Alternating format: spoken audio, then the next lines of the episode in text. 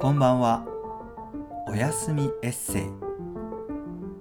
法話の手前のお話をエッセイにして浄土真宗の僧侶醤油が不定期にアップします。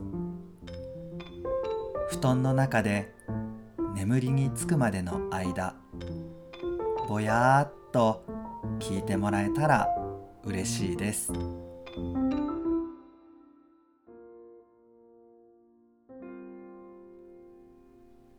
ソテツの冬囲い。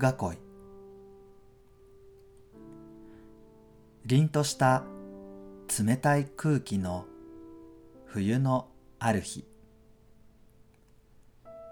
杉やヒノキは青々と葉を茂らせている。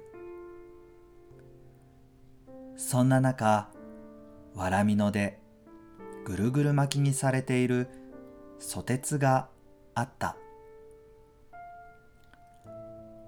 なんだか不格好にも見える。ある人は「なんだあれは」と笑うかもしれない。けれども僕はなんだかいいなと思った。ソテツは冬が苦手だ。寒さに弱い。そのソテツに「おい周りを見てごらんよ。他の木々は一生懸命青々と頑張って生い茂っているんだからお前も頑張らないとダメじゃないか。とは言わない。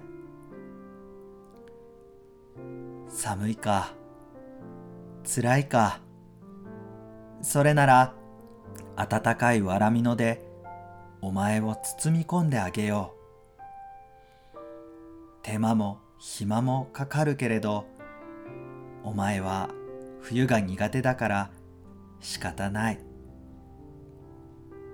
急がなくていいよ。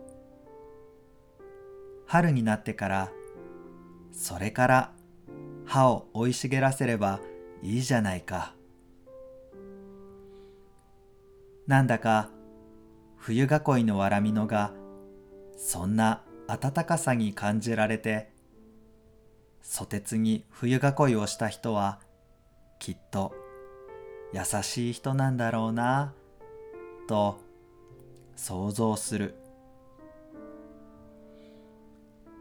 外が怖い。家から出れない。仕事に行きたくない。人生にも冬がある。周りを見ればみんな頑張っている。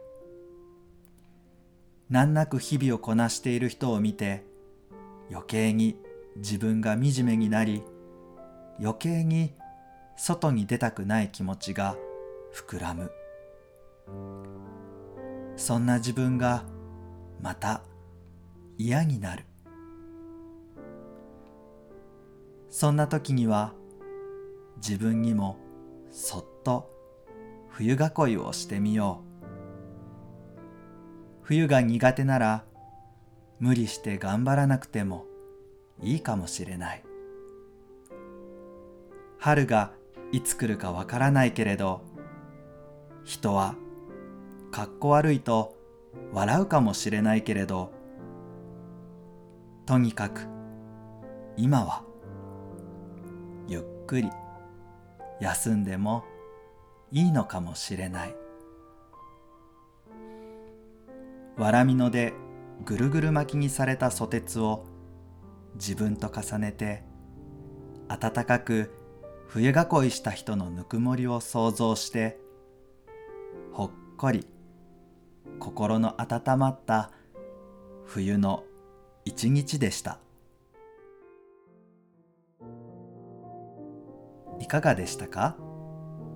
おやすみエッセイ。よければチャンネル登録高評価をお願いします。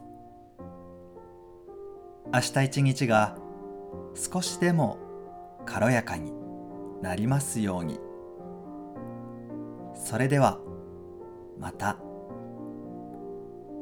おやすみなさい。